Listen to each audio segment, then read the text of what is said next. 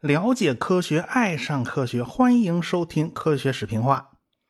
上一次啊，科普经典解读课讲到了脑中魅影的前半部分，我们也讲到了拉玛钱德兰医生是如何破解了幻肢之谜。我们还讲到了啊，有位乔西先生啊，经常会呃一不留神就误闯女厕所。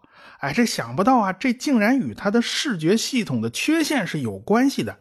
原来啊，他眼中有一块地方是盲区，因为人脑子有强大的脑补能力，所以我们丝毫感觉不到这种盲区的存在，所以我们经常会对某些东西视而不见。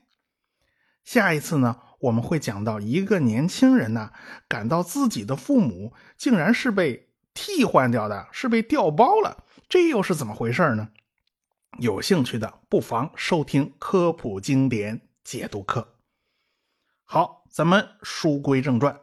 上一次讲到了爱迪生小时候的经历，大家过去总以为啊，爱迪生是一个痴心于发明创造的发明家，没想到啊，他从小就商业技能满点呐。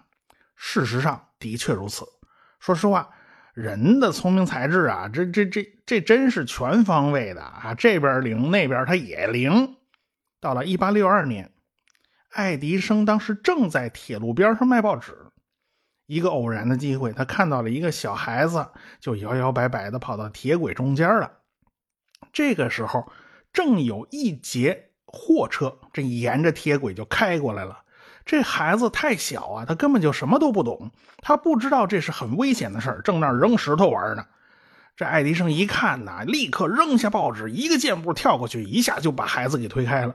两个人就摔倒在了铁轨旁边，摔的都不轻啊！两个人都鼻青脸肿的，这石头啊都嵌到肉里了。不过命是保住了。这爱迪生爬起来一看，这孩子发现他认识这小家伙。这小家伙名字叫吉米，他的老爸就是当地火车站的站长麦肯齐。麦肯齐他那个火车站的办公室就在不远处，他全看见了。他当然非常感激爱迪生啊。他早就认识爱迪生了，哎，因为这卖报纸的孩子，他总是往电报机房跑。他觉得，哎呀，这个孩子应该是挺聪明好学的。他哪知道啊，那是爱迪生正在怂恿报务员群发小道消息。这麦肯齐站长的工资呢也不高，也没多少钱，所以呢，他没有办法报答爱迪生，怎么办呢？他就让爱迪生到电报机房当实习生。跟他学发报技术，这对爱迪生来讲，那无疑是比金钱更为宝贵的酬谢。爱迪生学习非常勤奋，他卖报纸的工作呢也不能停。每次火车到达克里门斯山火车站的时候，爱迪生马上就跳下来抽时间跟站长学一阵子。要是他能找到小弟带班的话呢，他就一天都泡在这车站，跟着站长学发发电报。仅仅四个月，他就成了一个非常优秀的电报员。那个时候啊，报务员呢这种那都是高科技呀，所以能不花钱白学这么一门手艺，算是站长很对得起他了。那时候电报是个新事物，当时没有多少人能发电报，最好的报务员每分钟只能收发四十五个字，干这一行不容易呀。但是。能收发电报的人找工作，so easy 呀！他在哪儿都能找着工作。一八六三年，经过麦肯齐站长的推荐，爱迪生就到大干线铁路斯特拉夫特枢纽站当了报务员。从此以后啊，他就在各个火车站当报务员，到处乱窜。当时的工作很不稳定。一八六四年，有一次大雪覆盖了休伦湖地区。水底的电缆呢被冰给割断了，因此两边的通讯就不通了。这爱迪生灵机一动，他弄了一台火车头啊，跟着司机，他用汽笛向对岸发信号。他连发了好长时间，对岸加拿大那边的人呢听了半天，哎呀，听懂了，原来汽笛是摩尔斯电码，所以他们也用火车汽笛来回应。于是就用这种方法，两岸的通讯算是恢复了。大干线铁路的总经理听说了这事儿啊，立刻就把爱迪生调到了斯特拉福德枢纽站当夜班报务员。夜班报务员本来没有多少事儿，反正晚上也没有多少人发电报。啊，但是呢，你不能睡觉，哎，为了防止睡觉，必须每隔一个钟头你发一个信号，证实你没睡。呃，这个爱迪生啊，自己特别能鼓捣，他就拆了个闹钟啊，他发明了一个自动装置，每隔一个小时呢就发个信号。大家还挺奇怪呢，这家伙时间掌握的间隔啊，这真准呐，怎么一分一秒他都不差，他就发发信号过来了？其实啊，爱迪生抱着枕头，他是一边睡觉去了。爱迪生白天一直在鼓捣自己的各种各样的试验，他没工夫休息，所以他晚上上夜班，他实在是熬不住。但是如要人不知，除非己莫为啊！夜里头有紧急电报，结果爱迪生没接到，他抱着枕头睡得正香呢，人家发电报的吓坏了。哎，这怎么半天这这爱迪生没动静？难道是爱迪生让人打劫了？不会吧？赶过来一看，嗯，爱迪生还没醒呢。这还了得呀！所以爱迪生就被解雇了。后来，爱迪生又一直在大湖地区各个城市里当电报员。当时的电报员呢，号称叫电报骑士啊，因为那属于高技术工种，因此流动极其频繁，有点类似于现在的资深程序员啊，到处跳槽那是常事每跳一次槽，呢工资就涨一截。所以，爱迪生这些年呢，他一直在不断的游荡。要不就是因为他工作的时候啊，他经常是自己认为重要的，他就先发啊；这个老板认为重要的，他经常放到后边，所以就把老板给惹毛了，所以他经常就被人开除了。要不就是自己觉得这阵不爽，他辞职走人了。所以那段工作他都非常的不稳定。电报这个东西可以说是引爆现代通讯业的一项伟大的发明创造。人类第一次有办法实现大范围的快速通讯。过去啊，送一封信，你没几个月那是不行的。即便是六百里加急，一昼夜最多三百公里嘛。要不你就玩飞鸽传书，飞鸽传书的距离是比较远，速度也比较快，但是这可靠性不行啊。万一半道上鸽子被老鹰吃了，你找谁去啊？要不呢，你就玩建烽火台啊，这个烽火狼烟传递战争警报啊。但是这传递的信息啊极其有限，而且万一那个啊皇上再玩一烽火戏诸侯，你受得了吗？英国人在海上通讯，军舰之间，他用的肯定是打旗儿嘛，旗子，不同的旗子就有不同的含义。哎，法国的拿破仑非常重视通讯工作，因此后来法国人发明了一种信号机，经常是一个木板，两端有两个可以旋转的短臂。这三块板啊，就可以摆出不同的姿势，就表示不同的字母。每隔一段距离呢，就设置一台。这东西就比人打旗子呀，尺寸要大多了，所以距离很远也能看得很清楚。后来拿破仑逃出额尔巴岛的消息，就是用这种信号机接力传送的。当时啊，媒体圈子很喜欢用这东西，因为这东西速度快呀。就传到了巴黎的媒体圈子。当时的《世界真言报》每天大字标题报告拿破仑的动向：三月九号，魔鬼自流放之地逃出；三月十号，科西嘉食人魔在如安角登陆；三月十一号，老虎出现，但他必将在山中逃避追捕，最终结束其悲惨的冒险；三月十二号，怪物竟然前进到格洛诺波尔；三月十三号。暴君抵达里昂，所到之处皆是恐惧和恐慌。三月十八号，篡位者离巴黎还有六十小时路程。三月十九号，波拿巴向巴黎进军，但他永远不可能成功。三月二十号，拿破仑明日将抵达巴黎。三月二十一号，拿破仑皇帝已经到了枫丹白露。三月二十二号，昨晚皇帝陛下公开进入杜伊勒里宫，没有什么再能引起举世欢呼了。你看这当时的媒体好像节操也不怎么样啊，这个也是属于见风转舵的。哎，这些消息为什么能报道的这么及时呢？就是靠着法国人发明的信号机。想来啊，用电来传递信息呢，以前也不是没有人想过。但是你靠摩擦起电那点可怜的电量啊，它实在是传不了多远呢。一八零九年，德国人搞出了化学电报。什么叫化学电报呢？就是拉了好长好长的电线啊，这边开关往下一摁，那边呢就开始电解水，你电解水不就冒气泡吗？这也算一种信号啊。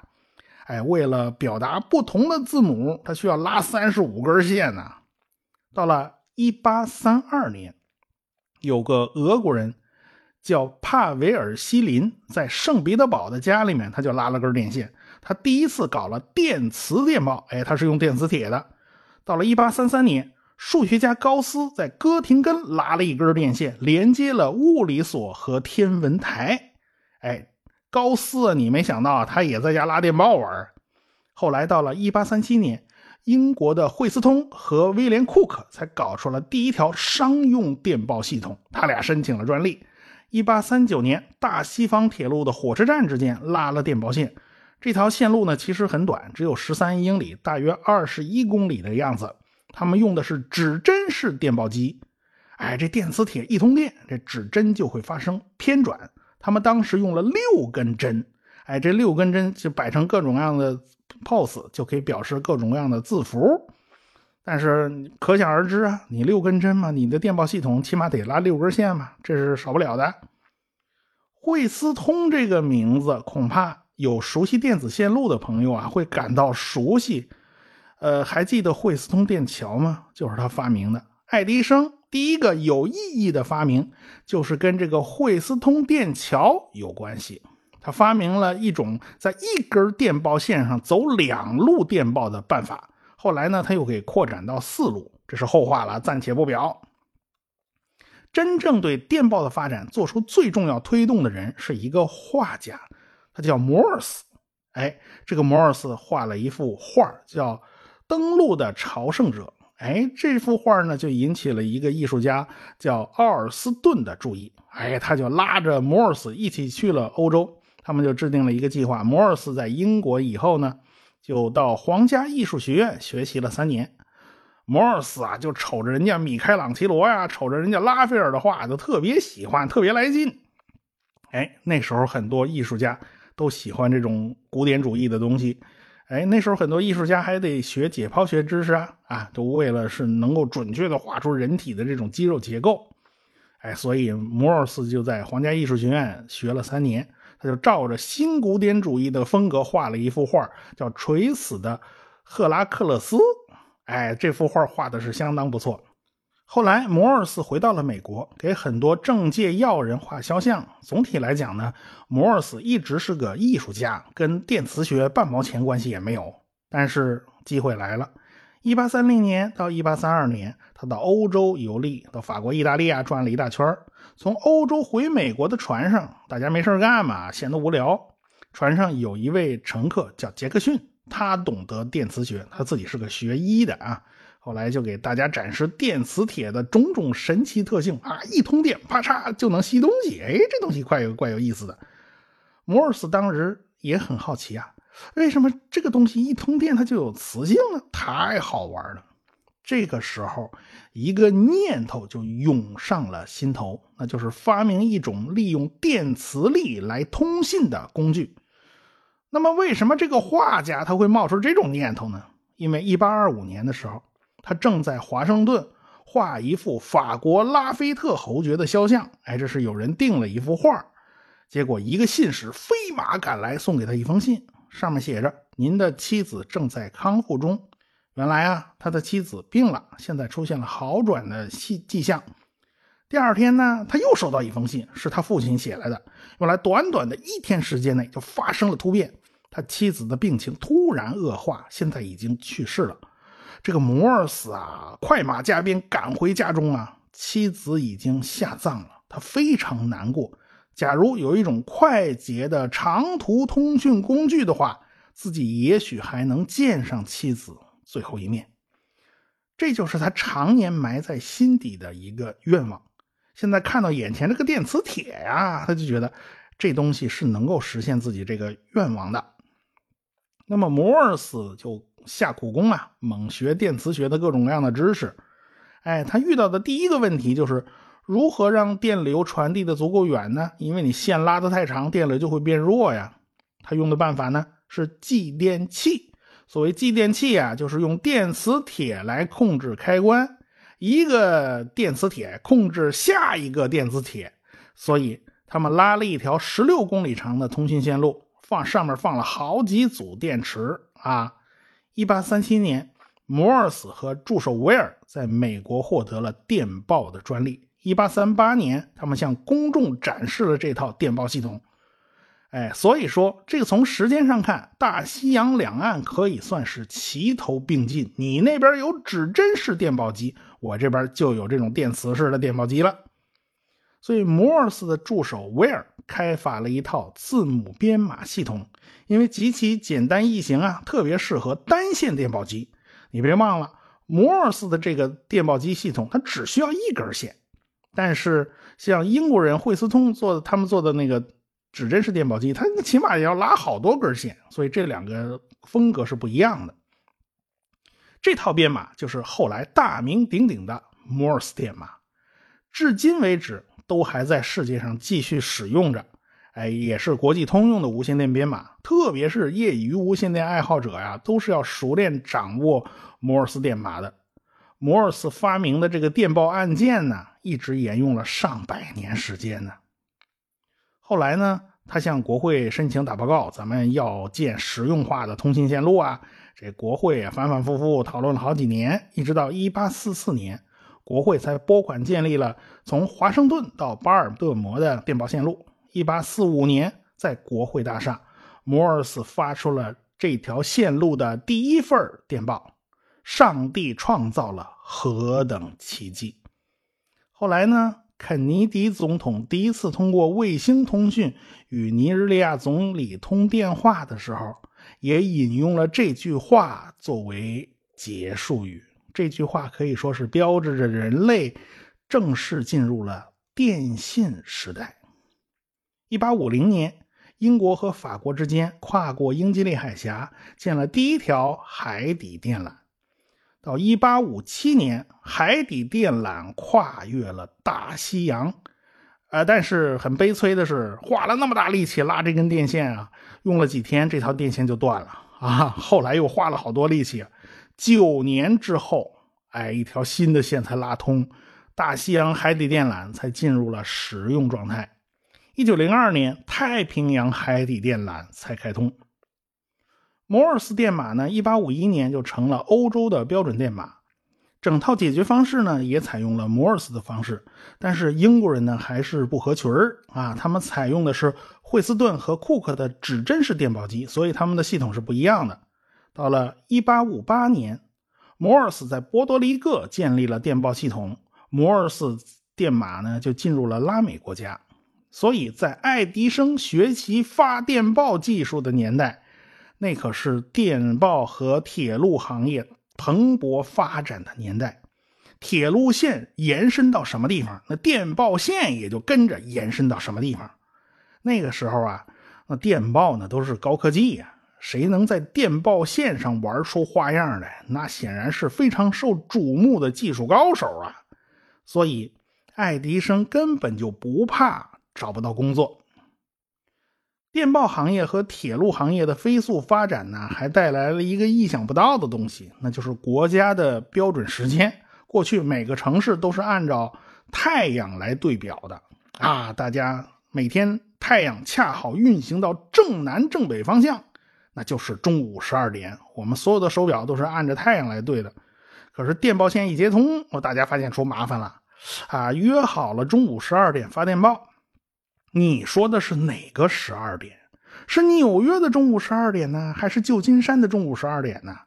所以没有标准时间系统，每个火车站的那个时间呢，它不一定差几分几秒，因为大家的距离实在不是一个整数嘛。这怎么行啊？啊，你要是这个都没法统一的话，那火车时刻表它怎么编呢？它没办法编嘛。这才促使大家把地球划分成若干时区，相邻的时区相隔一个小一个小时，啊，咱咱咱零头咱就别算了，省得麻烦。人们习以为常的时间都不得不做出了相应的调整，而且铁路线的延伸还对政治有着莫大的影响。林肯那人家就是乘着火车去上任的啊，当时南北分裂的迹象呢，已经越来越明显了。林肯拿到了几百万张选票，但是南方各州他没有一张选票是投他的。到了1847年，美国和墨西哥打了一仗，获得了太平洋沿岸的加利福尼亚的大片领土。1850年，加利福尼亚正式成为美国第三十一个州，而且加州发现了大批金子，无数人要奔赴加州发财呢。这林肯知道啊，从东部到加州，起码在路上你就得走半年呐。哎，西部的崇山峻岭那可不是那么容易对付的。他以政治家的眼光看到了交通和通讯的重要性。假如铁路和电报不能延伸到加州，美利坚还叫哪门子合众国呀？南北战争爆发以后呢，南方的七个州打算退群嘛，国会里头也没有他们的人，所以呢也没了反对派，所以林肯的各项法案反而就很容易就顺利通过了。太平洋铁路法案就被通过了，政府支持建立一条横贯大陆的铁路线。去往太平洋沿岸的前期考察工作已经早就进行了好多年了，现在是万事俱备，只欠东风了。尽管战争还在继续，仗还在打，但是太平洋铁路的计划一刻都不能停歇。一八六三年的一月八号，加州萨克拉门托小镇的居民聚集到了几家店铺的门口，有四位商人在此举行了奠基仪式。他们挖下了一锹土，太平洋铁路就此开工。他们之中啊，没有一个懂铁路该如何修建。他们要么是杂货铺老板呐，要不就是五金行老板呐，要不就是卖布头的。但是他们就是斗胆接下了修建太平洋铁路的任务。他们都来自东部，都是白手起家。可是此地呀，它不比东部地区啊。当时的西部没有任何工业基础，最多啊有几个铁匠铺啊，他们能打造几把合格的铁锹，给财迷们去挖金子，这就不错了。那萨克拉门托没多远呢，就是高耸的内华达山脉。哎，你要修铁路，你先得从这儿穿过去。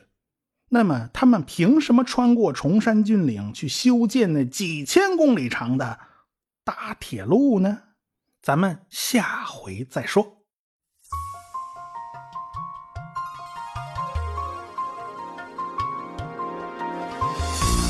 科学声音，理性的力量演讲会，二零一八年再度来袭。我是回到二零四九的刘敬正，我是科学有故事的汪杰，我是科学视频化的吴京平，我是王木头讲科学的王木头，我是原来是这样的旭东。四月二十九日，我在我的故乡浙江绍兴，欢迎您的到来。绍兴啊，真是个好地方。鲁迅、陆游、王阳明、蔡元培、王羲之、贺知章等等啊，名人可以说是多到数不过来。从小就背诵《从百草园到三味书屋》啊，早就想去看看了。还有老酒、茴香豆、社戏、乌篷船。孔乙己走进咸亨酒店，逛完江南水乡，再听一场理性的力量演讲会，从历史走进现代，从过去回到未来。购票请关注“科学声音”微信公号，在菜单中即可购票，一千张门票售完即止。